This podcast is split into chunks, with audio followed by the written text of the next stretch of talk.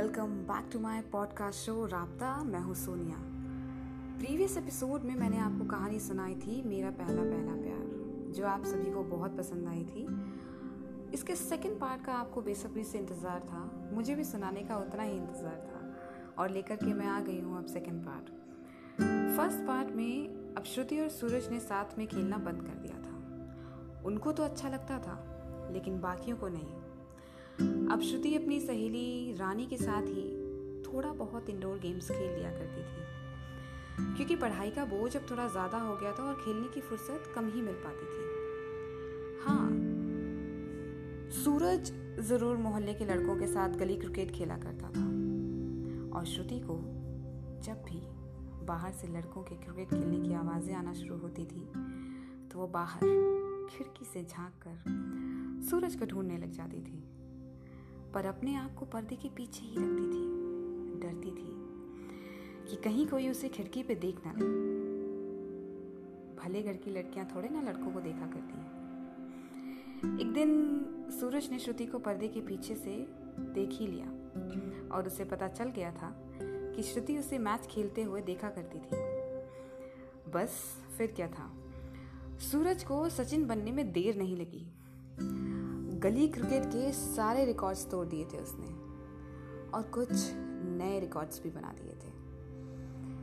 ऐसे ही चोरी छिपे देखने में, गली में टकरा जाने में, हल्की मुस्कुराहटों का ट्रांजैक्शन करने में एक दो साल निकल गए। इस साल श्रुति टेंथ के एग्ज़ाम्स देने वाली थी। दसवीं क्लास का जो हवा उसके दिमाग में बैठ गया था, वो बस घर कर गया था, क्योंकि सब कहते थे कि टेंथ में कमाल कर दिया। तो लाइफ सेट है। जितनी मेहनत करनी है, टेंथ में कर लो। फिर बस लाइफ में मज़े ही करना है। दिसंबर से ही श्रुति ने खुद को अपने कमरे में कैद कर लिया था। दिन रात बस पढ़ती ही रहती थी। हाँ थोड़ा बहुत सो जाया करती थी। सूरज को पर्दे के पीछे से श्रुति की आहट आना भी बंद हो गई थी।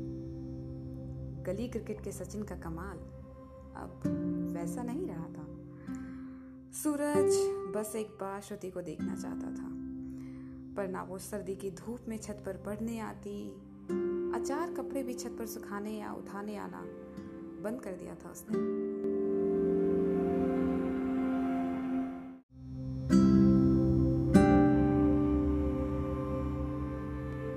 मकर संक्रांति का दिन आया। श्रुति का भाई छत पर पतंग उड़ा रहा था।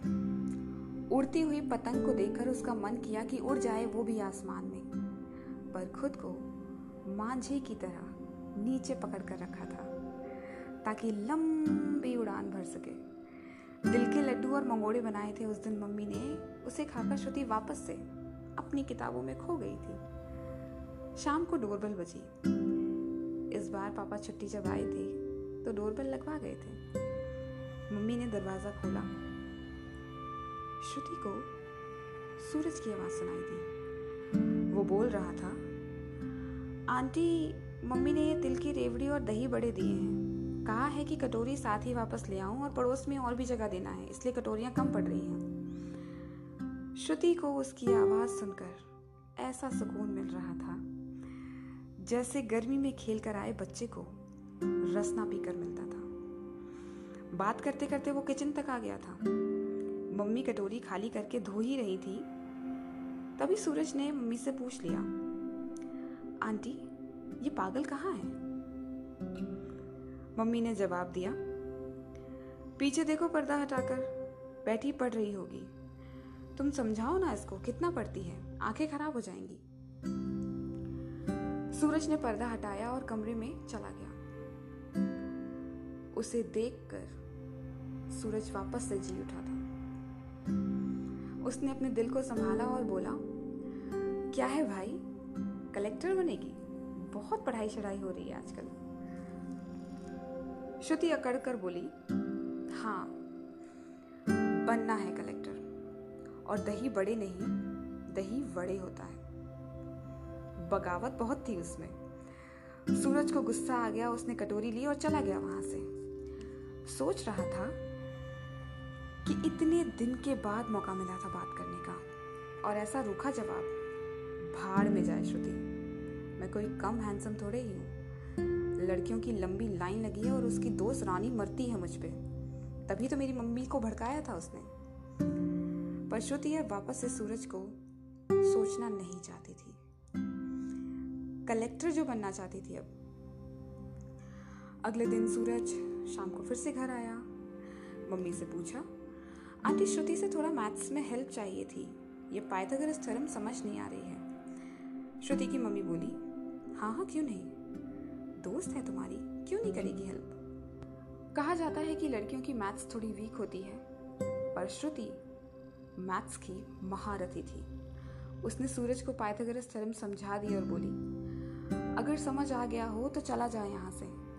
तुझे तो कुछ करना नहीं है, पर मेरे बहुत बड़े सपने हैं और रोज रोज मुझे परेशान मत किया कर। सूरज मुँह लटकाकर चला गया वहाँ से। अगले दिन फिर कोई नया बहाना बनाकर आ जाता। सूरज की मम्मी को खबर नहीं थी कि वो श्रुति से रोज मिलने लगा है। और श्रुति की मम्मी को सूरज अच्छा लगता था। उनकी बेटी को पढ़ाई से थोड़ा ब्रेक भी मिल जाता था। और सूरज का आना भी श्रुति को अब अच्छा लगने लगा था। एक दिन सूरज आया, लेकिन कोई बहाना नहीं लाया। उससे ऋतिक रोशन की कोई नई फ़िल्म के बारे में बात करने लगा, जिससे श्रुति अनजान थी। पिछले तीन महीने से बिल्कुल भी टीवी नहीं देखी थी उसने। अचानक से सूरज ने गुनगुनाना शुरू किया, अगर मैं कहूँ, मुझे तुमसे मोहब्बत है, मेरी बस यही चाहत है तो क्या कहोगी? और उसकी हथेली पर अपना हाथ रख दिया। श्रुति को जैसे किसी सिक्स सेंस ने पहले ही बता दिया था। ऐसा कुछ होने वाला है। सूरज ने अपने प्यार का इजहार किया था पहली दफ़ा। और ये गाना श्रुति ने सुन रखा था। एक दिन उसके भाई ने रेडियो चला दिया था बहुत तेज आवाज़ में। पर श्रुति को तो कलेक्टर बनना था। श्रुति ने जवाब दिया, मैं तुमसे कहूँगी, इस बात को अगर तुम पाँच छः साल बाद कहते तो अच्छा होता। ये सुनकर सूरज की आँख में से कतरा आँसू का बह गया था, जिसे श्रुति ने देख लिया था। सूरज का चेहरा लाल हो गया और वो उठकर चला गया वहाँ से। श्रुति सोच रही थी कि रोज पैर पटक कर जाता है और वापस आ जाता है। कल फिर आ जाएगा। अगले दिन रोज की तरह श्रुति शाम को साढ़े पाँच बजे सूरज का इंतज़ार कर रही थी। पाँच बजकर पैंतालीस मिनट हो गए। छह बज गए। सवा छह बज गए, पर वो नहीं आया। पंद्रह बीस दिन हो गए थे। सूरज की शक्ल नहीं देखी थी श्रुति ने, और उसकी आदत पड़ गई थी। श्रुति को उसकी याद आने लगी थी, पर वो अब नहीं आता था। एग्ज़ाम सर पर ही थे, और होली भी आ गई थी। श्रुति को तो बस जैसे किताबों को घोल कर पी जाना चाहती थी वो। रंगों से कोई मतलब नहीं था उसे। क्योंकि सूरज के आने की उम्मीद ही नहीं थी। पर वो आया और सबको गुलाल लगाकर चला गया। हाँ श्रुति के गाल पर भी लगाया था गुलाल, हरे रंग का। पर वो गुलाबी हो गई थी। बोला कुछ नहीं था उस दिन। नज़रें भी नहीं मिलाई थी उसने।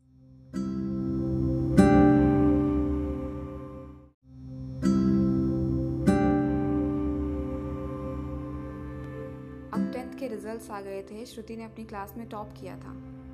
पूरे खानदान में उसके जैसा रिपोर्ट कार्ड नहीं था किसी का। अब वो टेंशन फ्री हो गई थी और सूरज से बात करना चाहती थी। पर कैसे करती? अब वो घर ही नहीं आता था। और उसके घर जाने की हिम्मत श्रुति में नहीं थी। सूरज की मम्मी श्रुति को पसंद नहीं करती थी। क्योंकि उनका बेटा जो पसंद करने लगा था। उनके घरों में फोन्स भी नहीं थे। और सोशल नेटवर्किंग के नाम पर होता था और कुछ। पर उसके लिए भी इंटरनेट और कंप्यूटर चाहिए था। वो भी नहीं था। श्रुति चाहती थी कि किसी दिन गली में या छत पर आते जाते टकरा जाए उससे। बात नहीं कर पाएगी, कम से कम आँखों ही आँखों कुछ तो बयान कर पाएगी, या फिर सुन पाएगी। वो बाहर सूरज की आवाज़ सुनकर कुछ बहाना बनाकर आती तो सूरज या तो तब तक चला जाता था, या फिर उसे इग्नोर कर देता था। श्रुति में भी ईगो बहुत था। उसने उससे बात करने की कोशिश बंद कर दी थी अब।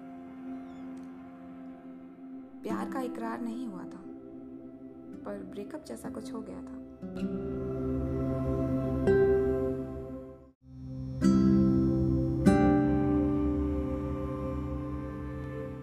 श्रुति अब कॉलेज में आ गई थी।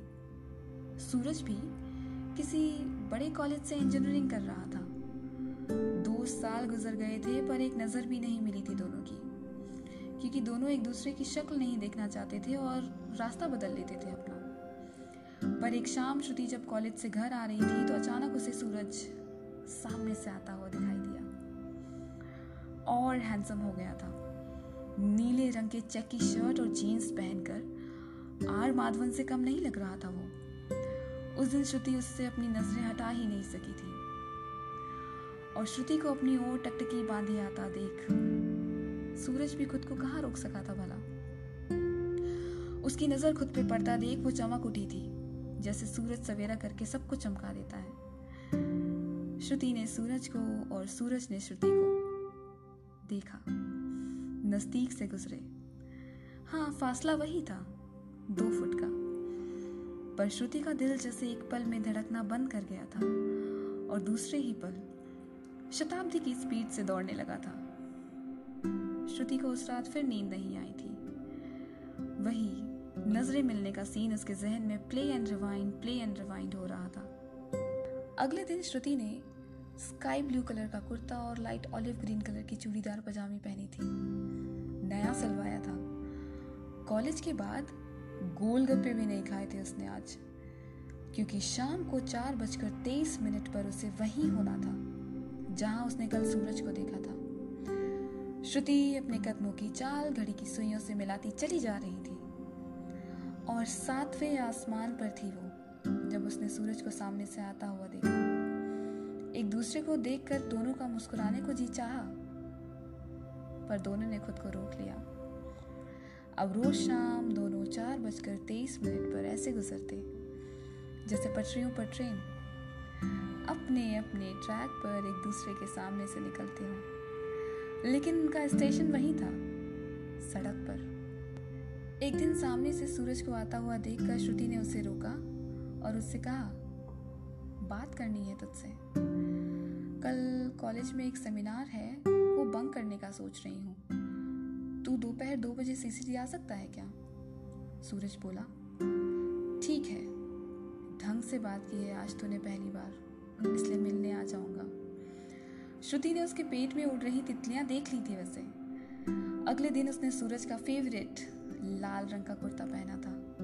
सनसेट येलो कलर का चूड़ीदार और दुपट्टा भी था साथ में। उस दिन श्रुति ऐसे लग रही थी जैसे खुद उगता हुआ सूरज हो।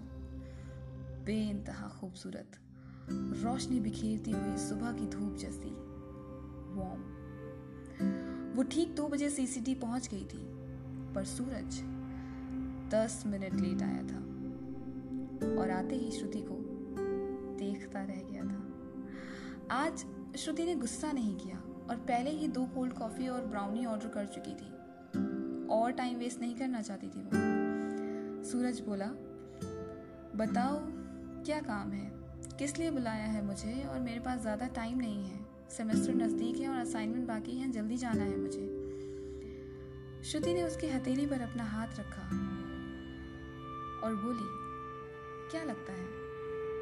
क्यों बुलाया होगा तुझे? और क्यों नहीं समझ रहा है कि लाल सूट क्यों पहनकर आई हूँ मैं आज?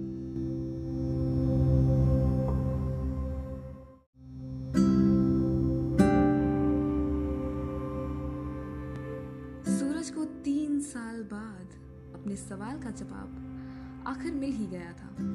अचानक से सारे रंग ज़्यादा चमकीले हो गए थे, आसमान नीला हो गया था, सब कुछ गुलाब सा महकने लगा था। गाड़ियों का शोर भी अब म्यूज़िक हो गया था। अब दोनों शाम को चार बजकर तेईस मिनट पर एक दूसरे को देखने की रवायत पूरी करते।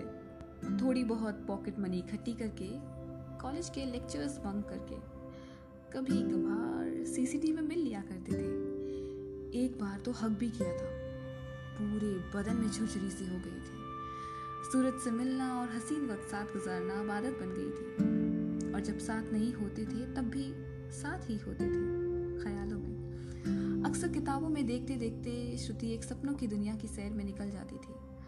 और इस दुनिया में वो अकेली नहीं होती थी। सूरज भी ख्यालों के मोड़ पर मिल ही जाता था उसे। प्यार यही तो होता है। जब साथ होते हैं, तब तो साथ होते ही हैं। जब साथ नहीं होते हैं तो बेख्याली में ही सही। फिर साथ हो जाते हैं।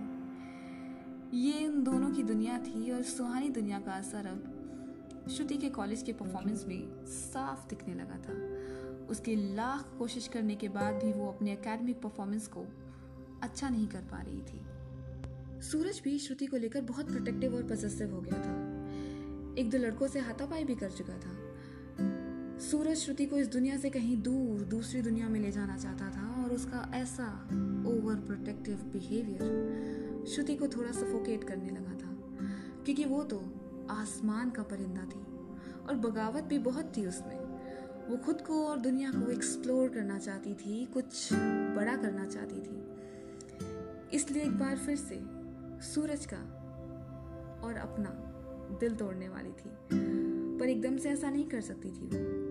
इसलिए धीरे धीरे उससे खुद को दूर करने लगी थी। और इतने हसीन साथ को बदसूरत बिल्कुल भी नहीं बनाना चाहती थी। चाहती थी कि प्यार प्यार से खत्म हो जाए। सूरज भी समझदार हो गया था और श्रुति को, श्रुति से ही ज़्यादा जानने लगा था। समझ गया था कि वो क्या चाहती है। और थोड़े दिनों के बाद ही रियलाइज्ड कि श्रुति से प्यार करने के लिए उसे श्रुति की ही ज़रूरत नहीं थी। उसके लिए तो पिछले बीतते कुछ दिन ही काफ़ी थे। इसके साथ ही शाम को चार बजकर तेईस मिनट पर मिलने का सिलसिला खत्म हो गया था। दोस्त भी वो वापस से कभी बन नहीं पाए थे। सारू सिंगल जो कमाल की राइटर है, मेरी दोस्त हैं, इस सिचुएशन पर बहुत खूब लिखती है। Friendship is one way street once lovers can never be friends